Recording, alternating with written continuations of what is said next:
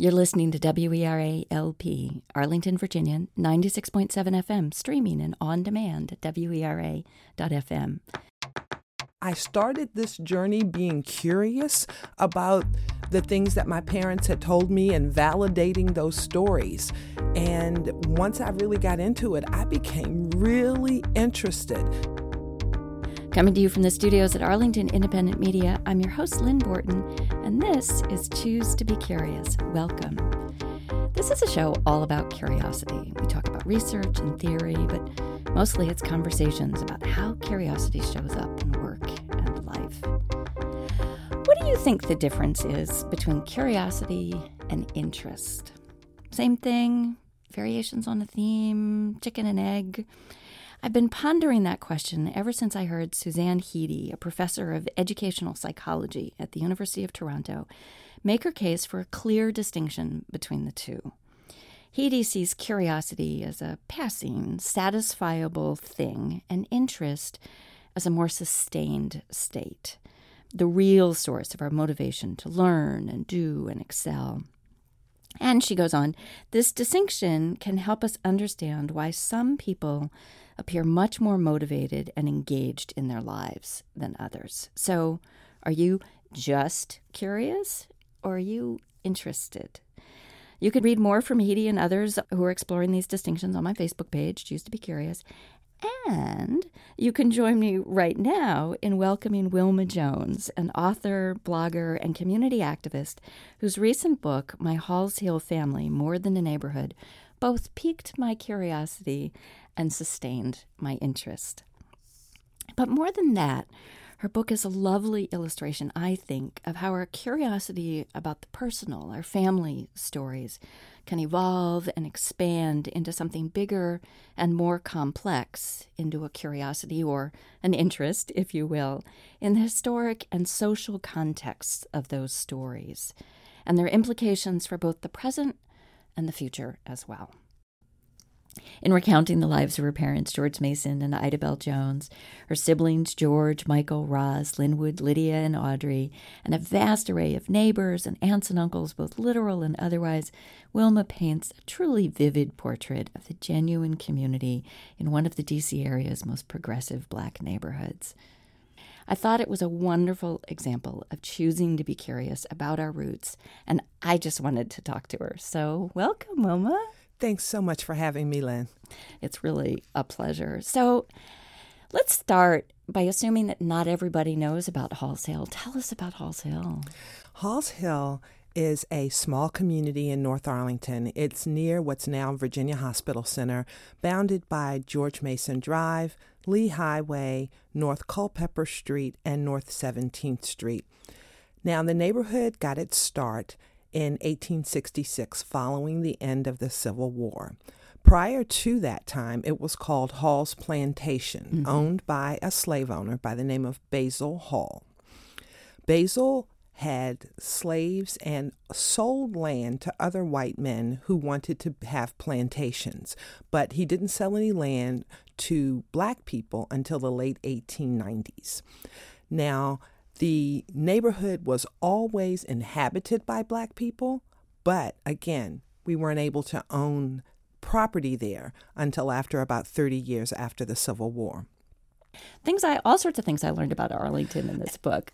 actually, Lynn, there were so many things I learned about Arlington in this book because I started this whole thing by conversations that I'd had with my parents on Sundays when I would cook dinner for them. In the black neighborhood, it's um, very traditional that you have large dinners on Sunday.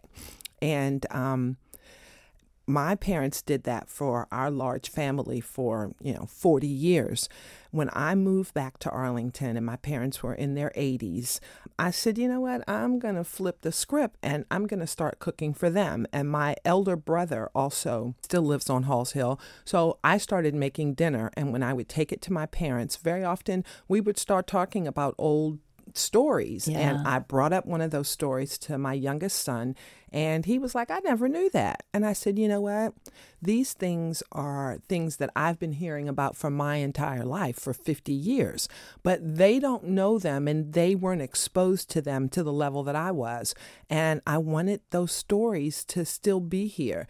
And it grew once I started doing research to validate the things that my parents told me. Yeah, Um, yeah. You know, for example, my father told me about when he was a young child how Lee Highway was pretty much kind of a dangerous road to drive on f- for a couple of reasons during particular times. During bad weather, because it had lots of holes and ruts, and also during particular times in the evening and at night, eh, areas in Cherrydale and the like were not completely 100% safe for black folks. Well, folks. Rosslyn and Rosslyn was notorious place, so you had to get past that even to make your way up Lehigh. Absolutely. So I was able to find all kinds of documentation, and I was listening to your introduction there talking about curiosity and interest, and I find that really.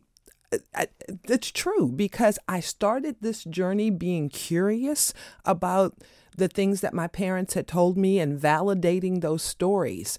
And once I really got into it, I became really interested. And it took me a little bit to actually get the book completely finished, but it was something that I made a decision to do back in 2011 and after my mom passed in 2017 and my dad had passed 2 years earlier, I decided it's I can't go any further. Yeah, the clock doesn't I got to do you, it. does it? And, yeah. and you know, and as I tell my kids, I you know, tomorrow's not promised for me. So my goal was to get that book out before Thanksgiving of 2018, which I made it. It came out October 25th. Congratulations. Thank you. But it's um it's been wonderful for me to share as well with not only my siblings and my nieces and nephews and cousins, but also with a lot of the people that I grew up with. It's been wonderful having people come back and say, You made me remember so many people. Like um, one lady came back and told me a story about um, Mrs. Brent, who was one of the teachers that I write about, who was very close to our family. She was the neighborhood piano teacher, in addition to being a school teacher at the segregated school. And it's also been wonderful because there are people who have moved into the Halls Hill Highview Park neighborhood who know Langston as a community center and had no idea Right. that its origin was the segregated elementary school in North Arlington. Well, you know, it's so interesting because that's such a great example. I've been making a kind of mini study for myself of the origins of the names of the schools here in Arlington. The Maury School, for instance, was named after a noted segregationist. He even left the country, right? I mean, so stretched were they for finding names of people. So the story about Langston's naming was to me such a reminder that you can make these choices, right? And then they sit in the community and you over time you forget the stories behind them but they're part of you and they're part of the community anyway. So were there things that you learned that surprised you? There were a lot of things I learned that surprised me, some of which I did not put in the book. Um, when Yeah, you're talking about the names of these schools and the statues and the like, people don't think about the fact that the reason that those schools were named that is because the people who were in leadership admired those people. So the Ku Klux Klan was thriving in Arlington County in the 20s and the 30s. And the people who were in leadership in those organizations were also in leadership in county government and state government, which we all know. I mean, this was the, the Virginia was the origin of, you know, the, the manifesto to, you know, stop integration. So we've got to remember and I think that we need to acknowledge that the reason that these schools and these different monuments and the like were named for those people who were segregationists and slave owners was because the people who were in power admired those people. And it was also something that was done, and there are a number of articles about it, that, that those things were done to let people who were once enslaved know that, you know, we still in control. One of the things that I think is most interesting to me about the feedback that I've received is how it's made other people curious. And so, one of the nice. things that I do with the book is I'm talking to people who live in areas that are similar to Halls Hill, where they're either being gentrified or some of them are rural areas that are being transformed because of the lack of commerce and the fact that people can't get jobs so that they're not vibrant anymore. And I'm saying to them, interview your your elders and save those stories because that those things need to be remembered. One of the things that I think that is a purpose for me of doing this book now is because people love Arlington and the fact that it's so diverse and so innovative and so forward thinking. And part of the reason that it's that way is because of these three black neighborhoods that pushed the envelope. Yeah. Because if the people like Phyllis Cosley and Lil Brown and Miss Dorothy Hamm, who the Stratford was just named after, and folks from, you know, the Syphaxes from Johnson Hill and, you know, a number of families from the, from the Nauck Green Valley area work together in organizations like the Arlington NAACP, which has had leadership from all three of those communities over its over 100 year history. Those people who pushed the envelope and made Arlington look at things in a different way, their history needs to be remembered. And it's, I would say, yes, and not only does it need to be remembered, but its legacy needs to be understood. Stop for a moment, if you would. You address this in the very start of your book about your choice of the word black. Can you talk about that? Because yes. I think that's something some people may feel curious about. Yes, that was a that was a tough decision for me. Was it? Um, during the period of the book, from 1866 through the early 1970s, black people were referred to as black, as Negro, and as African American, and I had to figure out and talk to the editors. I had a number of times about do I transition the book and do I begin Negro and then mm. go to mm. Black and then go to African American as the times changed? Or do I, am I consistent in the way that we're referenced? Made a decision to be consistent and to tend to say Black um, simply because I think that Black was the predominant um, reference for that period of time. And also, there's a big part of the book and it starts kind of underlying but then as i talk more about what's happening in society um, and that was one of the things i made a conscious decision to do was to tell people about what was happening in the world and in the country and in virginia when things were happening in the um, highview park neighborhood. So so you had a form of reference and you understood that you know, when my dad was born in 1919, that, and this was something I did not know, that that summer was called Black Summer because of the black blood that was being shed from men who were coming back from World War One. That was amazing to me. But my father had talked about, of course, he was just born at that time, but he talked about when he was a young child, the whole, you know, racial influence, mm-hmm. and he mm-hmm. said something about that Black Summer, and I was like, wow, that that was something I didn't even know about, and I thought I was a pretty good study of history. well, talk a little bit about where you found some of this information. So, if other people got curious, let's give them a shortcut. Where did you find good material?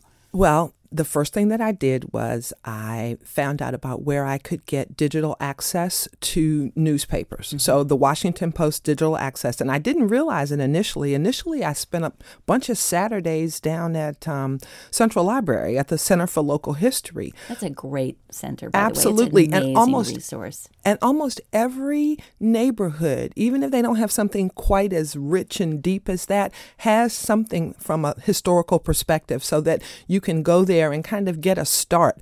Um, I also was able to find out about black newspapers that were um, publishing during that time and, and be able to kind of look. But I got most of my validation of information from the Washington Post digital archives as well as some Evening Star. Mm. Um, now, my mother had a wealth of information.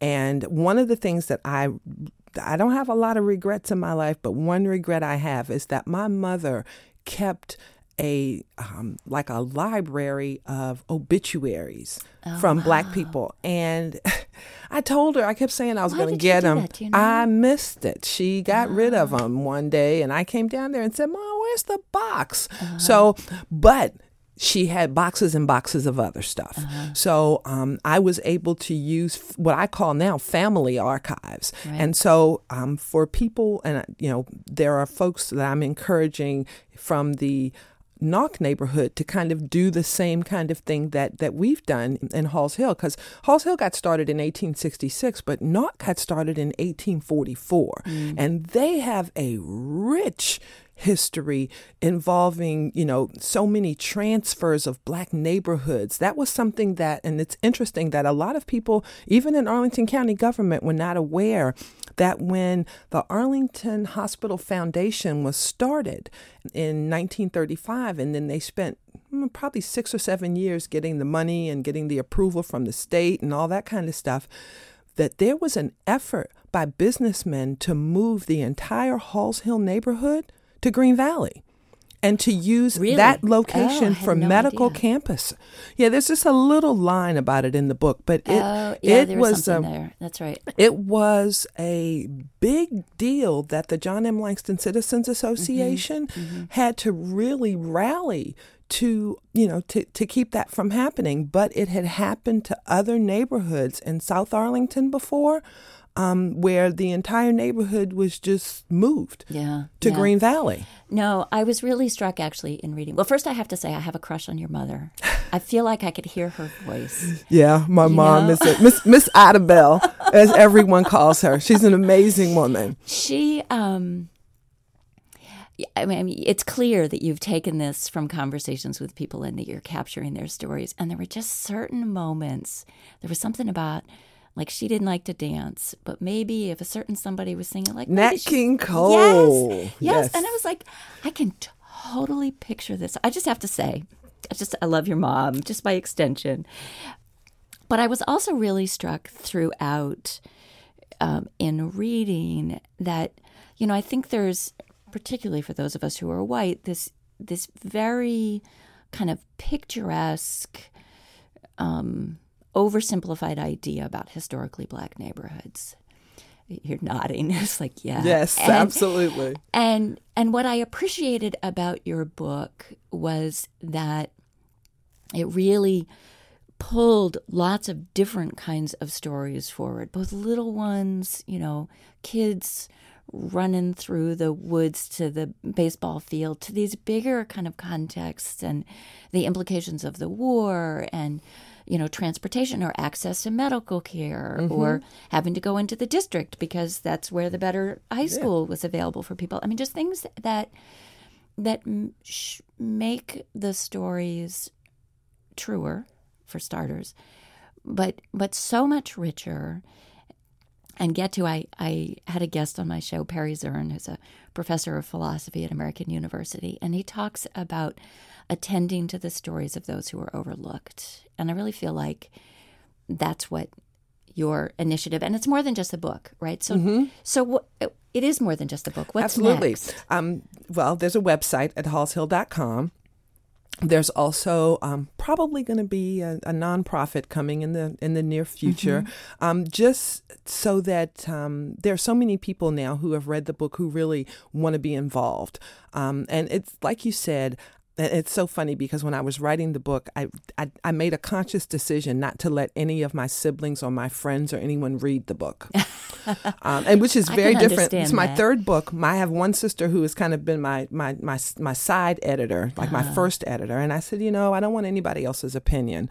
I, am going to do this based on what I had discussed with my mom and my dad. That's one of the reasons that the word halls is not abbreviated. Uh-huh. There's no apostrophe in that um, because that was the way that my dad always referred to it. So mm. I tried to be uh, be true to to what they I thought they would have wanted, but I also wanted to include those little things like the stories that my mom told about Halloween when they went up on a woman's uh, porch and said trick or treat, and the they didn't know that the group before them had actually, right. um, you know, tampered with her, and so she instead of saying, you know, here's some candy, she threw out a pail of water at them, and they went squealing off the porch, because those are the kinds of stories that I think they're not unique to that historically black neighborhood and they help for people to see you know this those are the things that you know, that they remembered. And my mom and dad were foot soldiers in the whole effort for integration. And,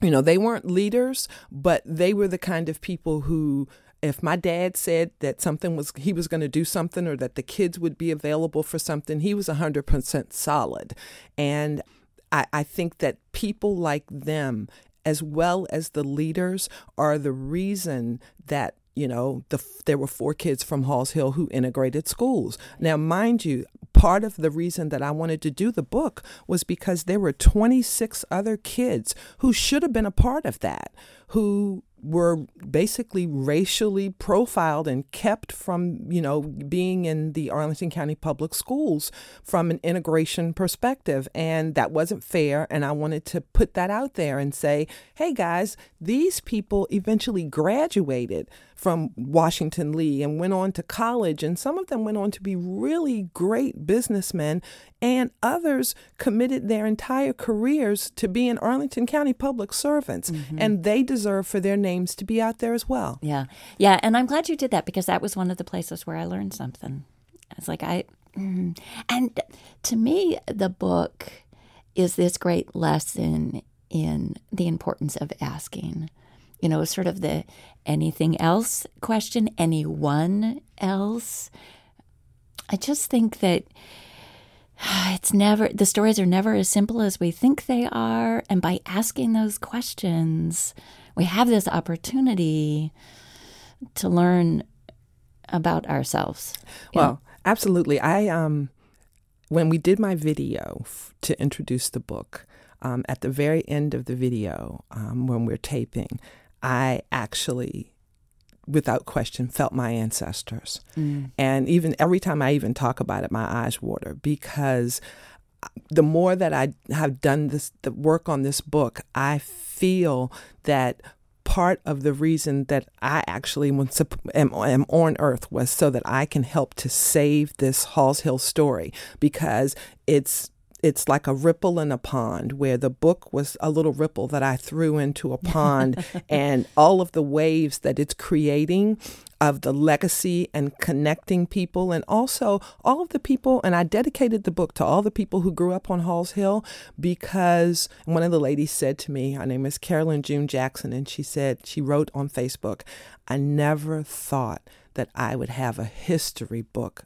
of my neighborhood. Mm. And it was like that's it. Yeah. That's it. Yeah. And it's connecting us, but it's not just connecting us, it's also connecting me and you. And it's right. connecting all of the other people who this is this is an eye opener for many folks, but I think that I'm blessed to have been able to do it, but I'm also receiving blessings back from all of the people who are saying, "Wow, this this this helped me see kind of how things have gotten to be how they are. Right. And so I mean it's a, it's a wonderful thing but again this is the first step. So I'm working with people in other communities who are trying to do the same thing mm-hmm. as well as building hopefully a firm foundation to have a way, if not digitally, then maybe physically as well, to save this information, work with Arlington Public Schools, work with universities, you know, work with other school systems to, you know, to do this and also trying to inspire other people to do the same thing. Very, very cool. So, very quickly, coming up January 26th, there's a great that, celebration of this very thing, right? Absolutely. The John M. Langston Citizens Association is extremely proud to invite the community, the entire Arlington and DMV community, to celebrate with us the 100th year of operation, our centennial celebration of the Fire Station 8, which was the Halls Hill Volunteer Fire Department, started in 1918 and is the longest continually operating fire station that got started as a historically black all black station. So it's going to be at 2 p.m. at the National Rural Electric Cooperative in Ballston. And then also, um, if you go to hallshill.com and look under speaking, you can find out all of the events that I'll be kind of just having the book at, and I'll also be speaking for some Black History events in Arlington Public Schools next month. So hopefully, we can engage more of your community and get more people sharing their stories. That's great. That's great. Wonderful, wonderful. So before you go, you know, I have my big jar of wannabe analogies. You ready? Yes. Okay. All right. So reach in. I'll take one, one for the audience, and we're going to make an analogy to whatever is on. She's laughing. okay. You want to go first? You want me to go? You go first. Okay. Uh, I have wind. How is curiosity like the wind? Curiosity is like the wind because it buffets you around. It can carry you all sorts of interesting places and sometimes it can completely overwhelm you and mess with your hair. That's true. Now I got hot dog. A hot dog. How is and the first like thing I thought about with hot dog is my father. My father loved sausages, and hot dogs are simply sausages. Uh-huh. So curiosity is like a hot dog because when you're curious, things can come at you from all directions. And when they come together and you mold them together into whatever the finished product is, it can be something totally different than all of the parts. Ah, that's great. Okay, and audience, yours is toothbrush. How is curiosity like a toothbrush? Let me know. Facebook, Twitter, hashtag analogy. Wilma, thank you thank so you. much. I really, really enjoyed this, and I hope that this inspires others to be curious about their neighborhoods and their family stories. You've been listening to WERA 96.7 FM. If you joined us late or want to catch up with this or any of the other great programs here on Radio Arlington, check us out online and on demand at WERA.fm. You can hear all my previous shows on iTunes, Stitcher, Mixcloud, SoundCloud, and Facebook, all at Choose to Be Curious or on my website at choosetobecurious.com. Hope you'll follow me there and on Twitter at choose number two letter B curious.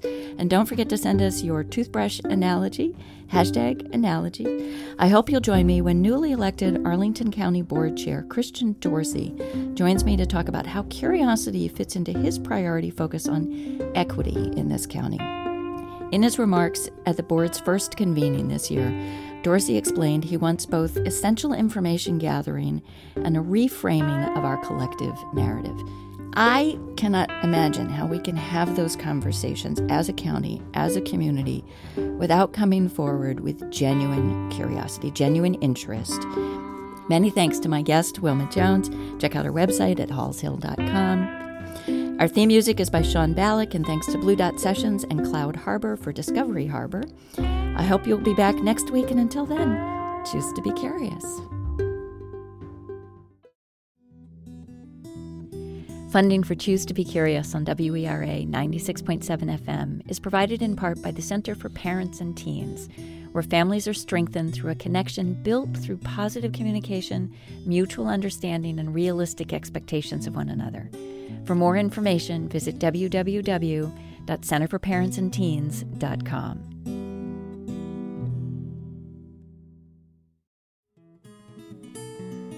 Choose to Be Curious is sponsored in part by Realtor Christine Hopkins. Curious about real estate?